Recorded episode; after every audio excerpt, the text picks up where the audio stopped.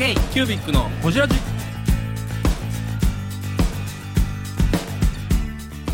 K q u b i c のほじラジ。ナビゲーターの k q u b i c 事務局長荒川翔太です。今回 k q u b i c がほじるのは前回に引き続きテリューの木庭正史さん。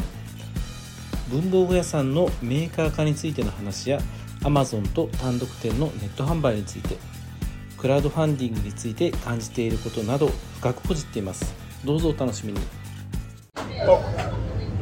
いやー始まりましたね、こちらに。ね、何の話だよ。何の本題かも全く覚えてない。いや、気になってか、沼津に。あ、沼津行った。そうそう。あ、そういえば、あのー、ベイベーが、あの、沼津市民が知らん間に増えてるとかしてたよ。今度はね、お盆明けたら、あの、真央さんがちょっと歓迎会してくれるらしい。沼津歓迎会？なんで俺ら、俺らは。いや、距離、距離、距離よ。あの、静岡のね、人を集めてやろうか。何？そのチーム静岡 俺らは、たあれちゃん、呼ばれてええぐらいじゃん。まあ、あの、真央さんに言ってもらってるんですけど僕、今回何もで、その、ね、ないもんで、人事権が。人事権がねはいええ。あのマホさんなんて全然沼津関係ないじゃないですか。いやまあでもね、静岡やしね。でもなんか触れ合うこと増えましたよ、やっぱ。あ、そう。うん。えー近い。あもうすぐですか？ら。真央さん元気？いや、関西もすぐよ。あ、そうね、そうそう。来て来て、本当に。元気真央さん。元気元気。でね。よかった。真央さんもなんか、海外の雑誌かなんかに出てね、イラストが。あ、そうなの？はい。へー。そうなの真央さんもね、こちらジファミリーですから。なんか海外のイラストレーターをたくさん集めた雑誌があって、それの表紙を飾ったらしい。え？真央さん。お、すごいすごい。すごいね。萩原、萩原真央大先生じゃないですか。大先生ですよ。ねあの、ヒット文具、ひね、姫取りの観光でもあり、お仕事だとずっとやってますよね。めくりのイラスト家族上げていったらいいと思う。あの、イラスト量。イラスト量。いや、あげた方がいいと思う。上げていった方がいいと思う。そうですね。わかんないけど、いいかね。へ静岡勢、すごいですね、勢いが。このこの前静岡イベント出てたんですけど、はいはい。まあまあまあアットホームで楽しいイベントでしたよ。静岡のイベントって何があるんですか？あの文具館小林さんが主催で、はいでそういう万年筆ファンを集めたイベント。あの小林さんとあとトノリモさんっていうインクメーカーさんが主催で。大橋君と？ああ、そうそう。大阪は今回静岡来てなかったけど、大阪は。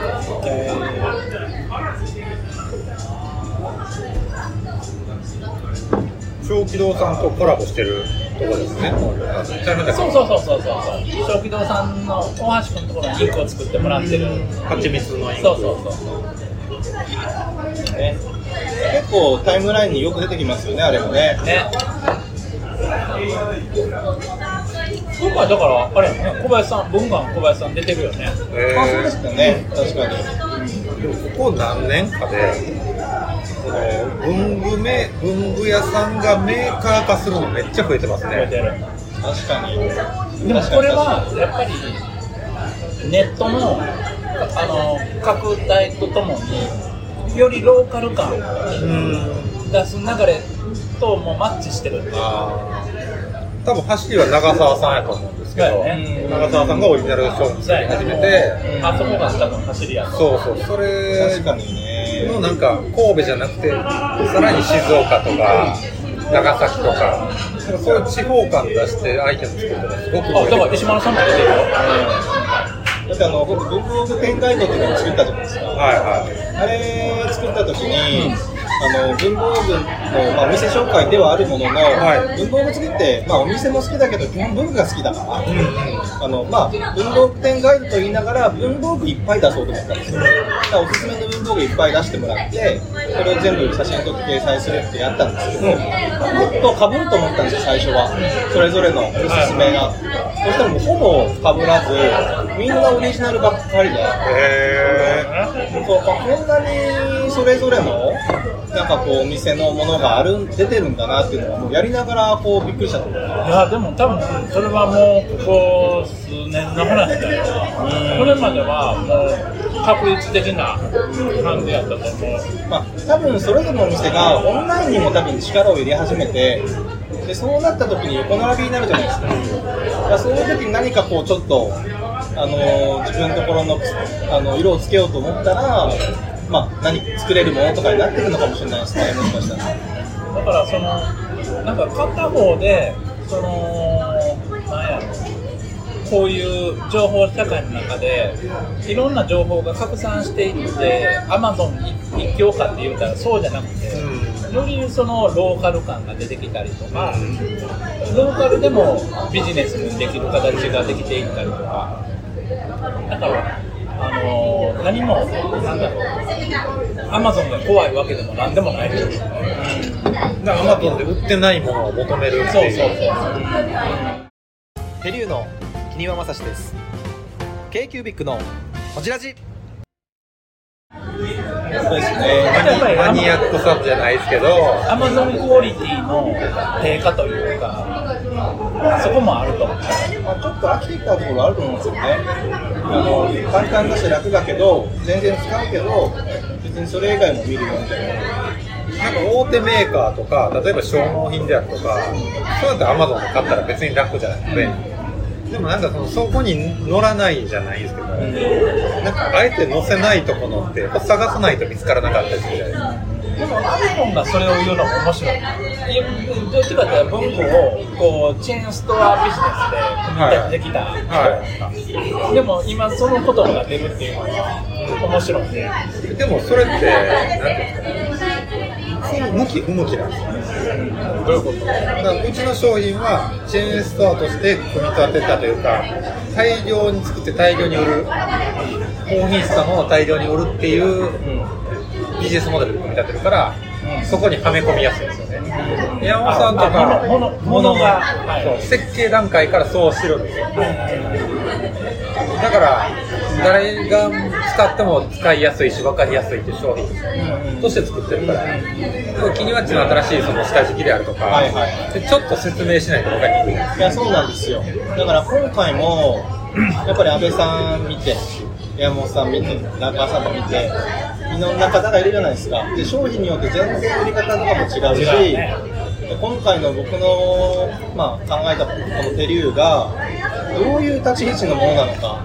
っていうのは本当にやっぱ悩みましたね。なんか根付けから変わってくるじゃないですか。変わってきますねここがでもちろんあのしょうがない原価の部分もあるしでアイテム特性もあるし、ね、あの多分世の中に今まであんまりなかったアイテムになったんで説明しないと絶対わかんないですよね。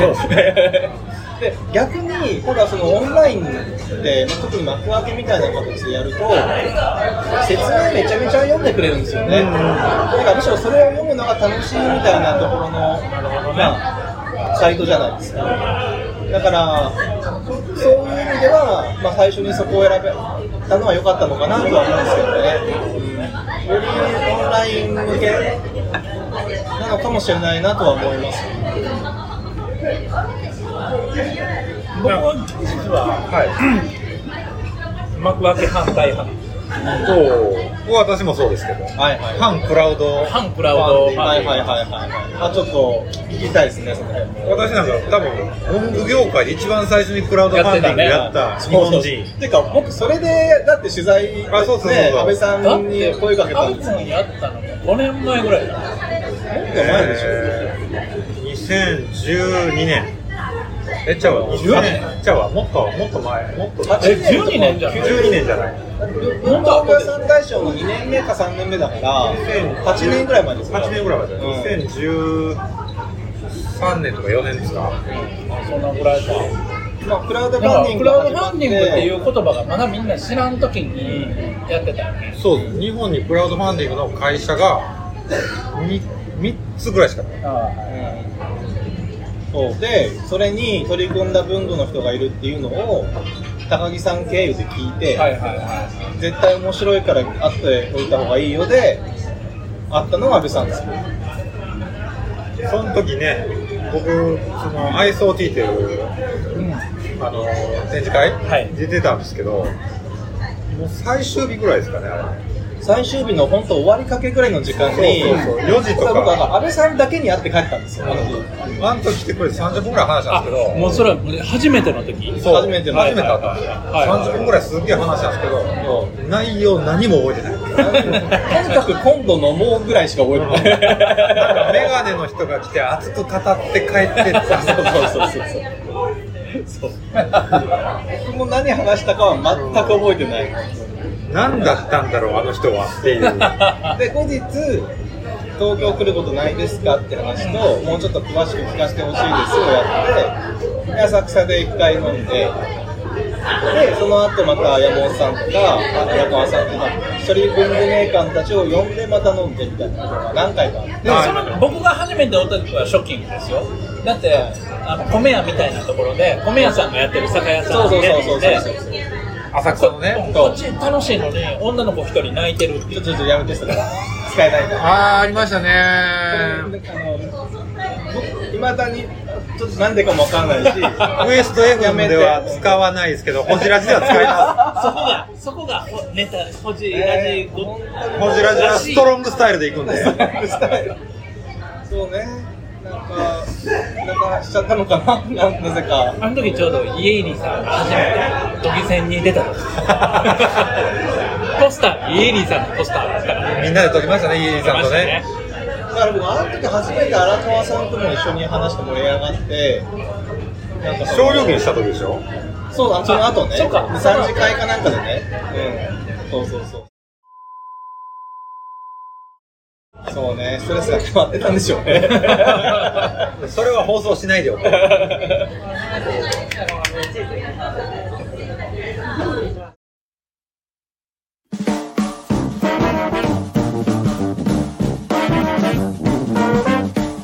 q b i c のホジラジではリスナーの皆様からメッセージをお待ちしておりますアドレスは info.kcubic3.com info.kcubic3.com もしくは KQBIC サイトのメッセージフォームよりお願いします。iTunes のコメント欄でもお待ちしております。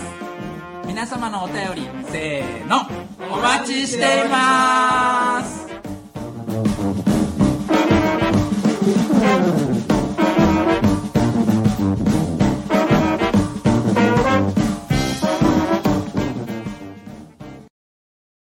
なんでクラファン反クラファンなあ、のかっていうとはい。僕はあの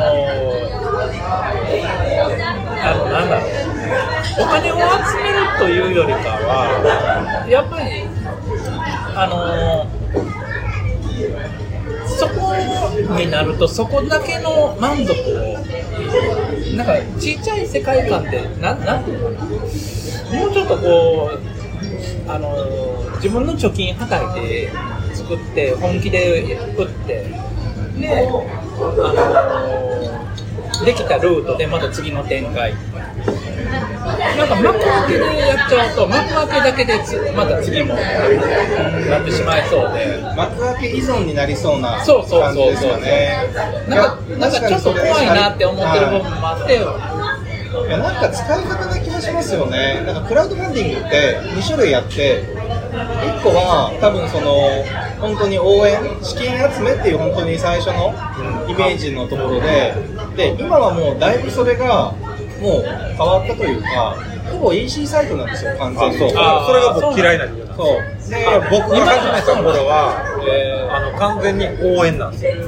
僕始めた頃はほとんど多かったのは映画を作るため、映画を作りたいとか、えー。あ純粋やな。純粋。あと例えば何かを支援したい、何かの NPO 法人でお金を集めたい。とか、あと物を作るにしても、なんか自分でその考えたものを発売したい。が多いんですよ。なんかその純粋感あるね。そう。でそればっかりだとね。そう。かアメリカの例えばあのあれなんですよ。キャンプハイヤーキックスターターターとか。もうそれなんですよ、ん。でただ日本のそのクラウドファンディングが最近変質してきて初期のその夢を叶える人を応援するシステムじゃなくなってきてるのがそれはもう全然違いますよ。そうあの例えばその海外で売れてるものを仕入れたのを先行販売するためだけのサイトになってる。それは間違いないですよ。本当に。でその先行販売するのも夢を叶えたいみたいなことを書いてある私。そうそうじゃないやろそう。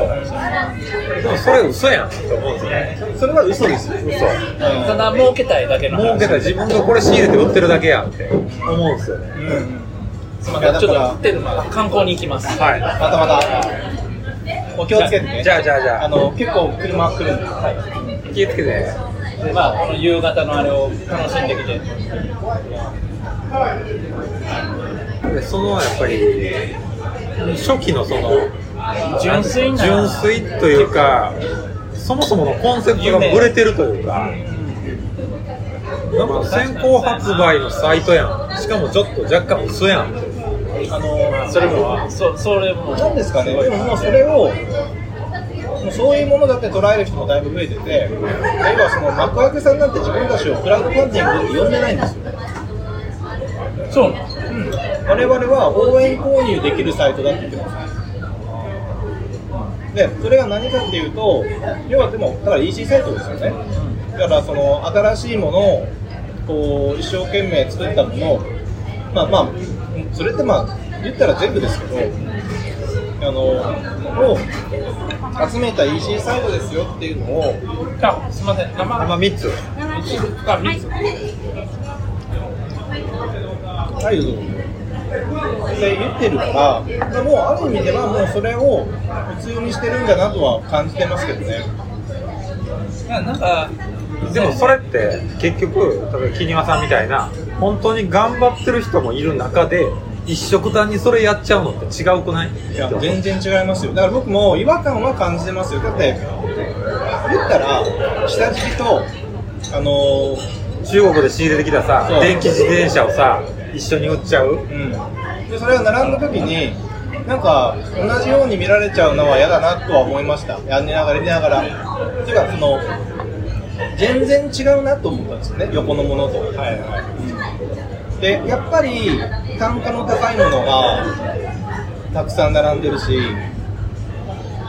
なんだろうなここのに買いに行ってる人ってあのすごくこう一部の人というか一般の人じゃないなっていう感覚はやっぱりあって、うん、まあ裾野は広がってるのかもしれないけど本当に伝わってるのかどうかはまだわからないなとは思って。いてなんかその要約すれば その物はないけどさっき売り上げ立てれる一個のあの先行受注ですよね。先行受注っていうサイトにななりなななってしまってまあキニワッチが言うそのちゃんと伝えたい。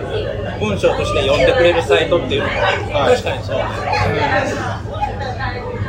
ん。かまあ先行受注自体が悪いことじゃなくてキニワッチも先行受注みたいなもんじゃないですか。うんまあそうですね。まだ発注してないえっ、ともう発注してる？あのね、あのまあ、数はまだ決まってないから、正式ではないけれど、もうね、型とか全部作ってるから、まあまあそれはそうあのそれでいいですもはや、かかってしまってるんですよね、いろんなものに対して。それはオリジナルじゃないですか。完全にでも海外中国から仕入れてくるものは違うじゃないですか。違うな。ね。違う。だからそれとはね、全く違うアイテムじゃないですか。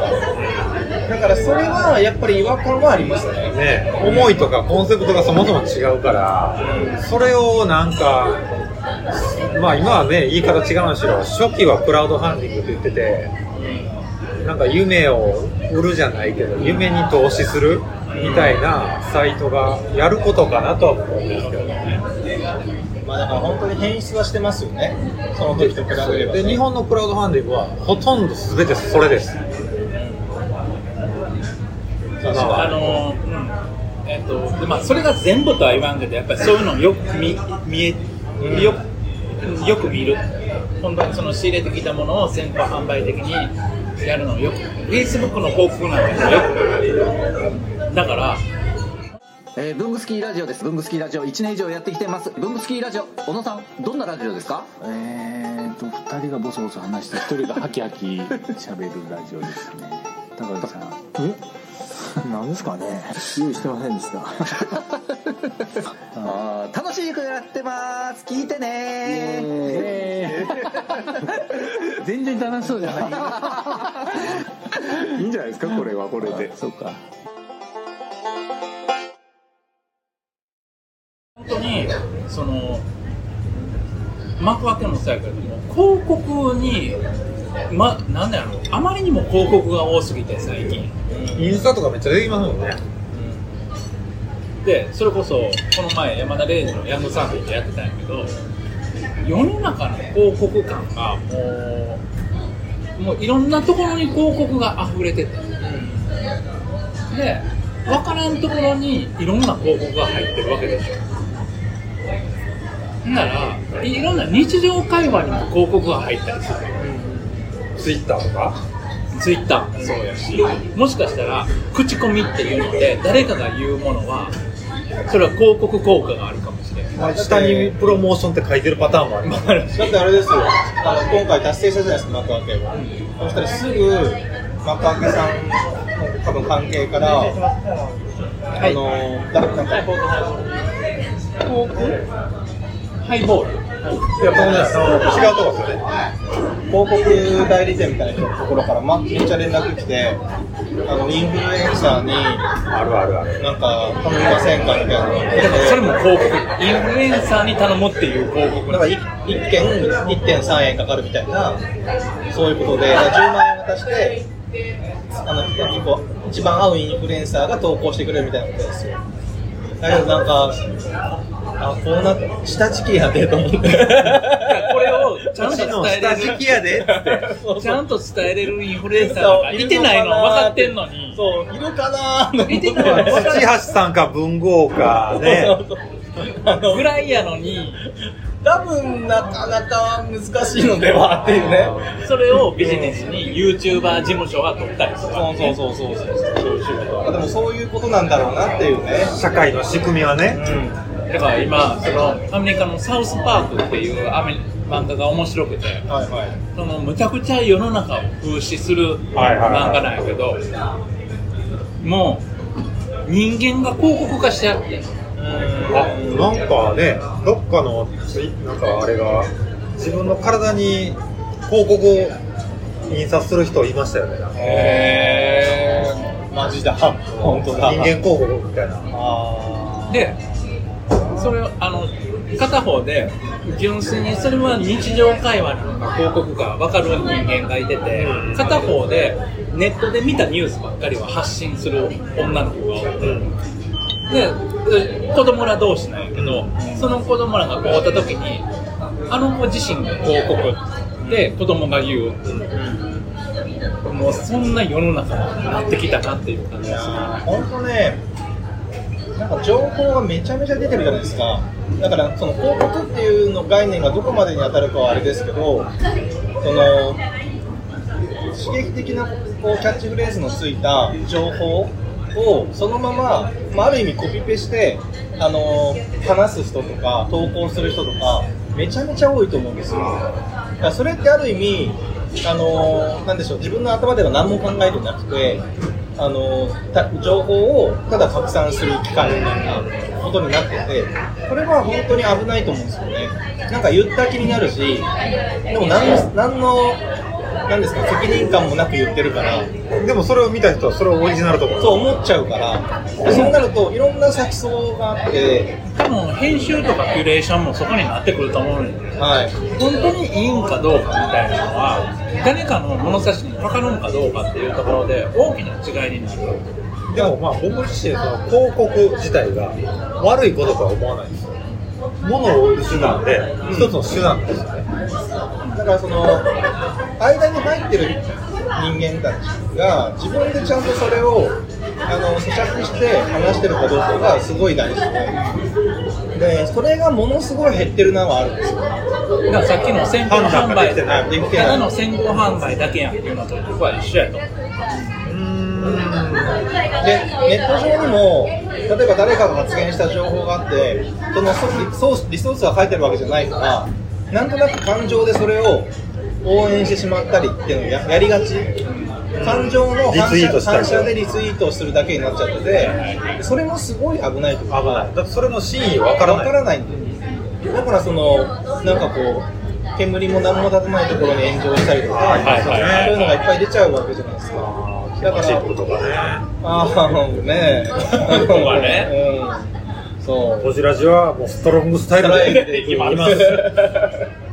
ここプロレスだもん。プロレスだもん。だからもう文具とのプロレス。こじらじはあの荒川レフェリー大丈夫ですか？ねいや僕あのー僕らはもうそのスタイル。僕らも僕ら革命戦士そうね。なんで、はレフェリー荒川はどう判断今日は戦うだけ戦うっていうね。そうそうい、ガチでいくよ。シュートシュー花見マッチトでいくよ。花見マッチです。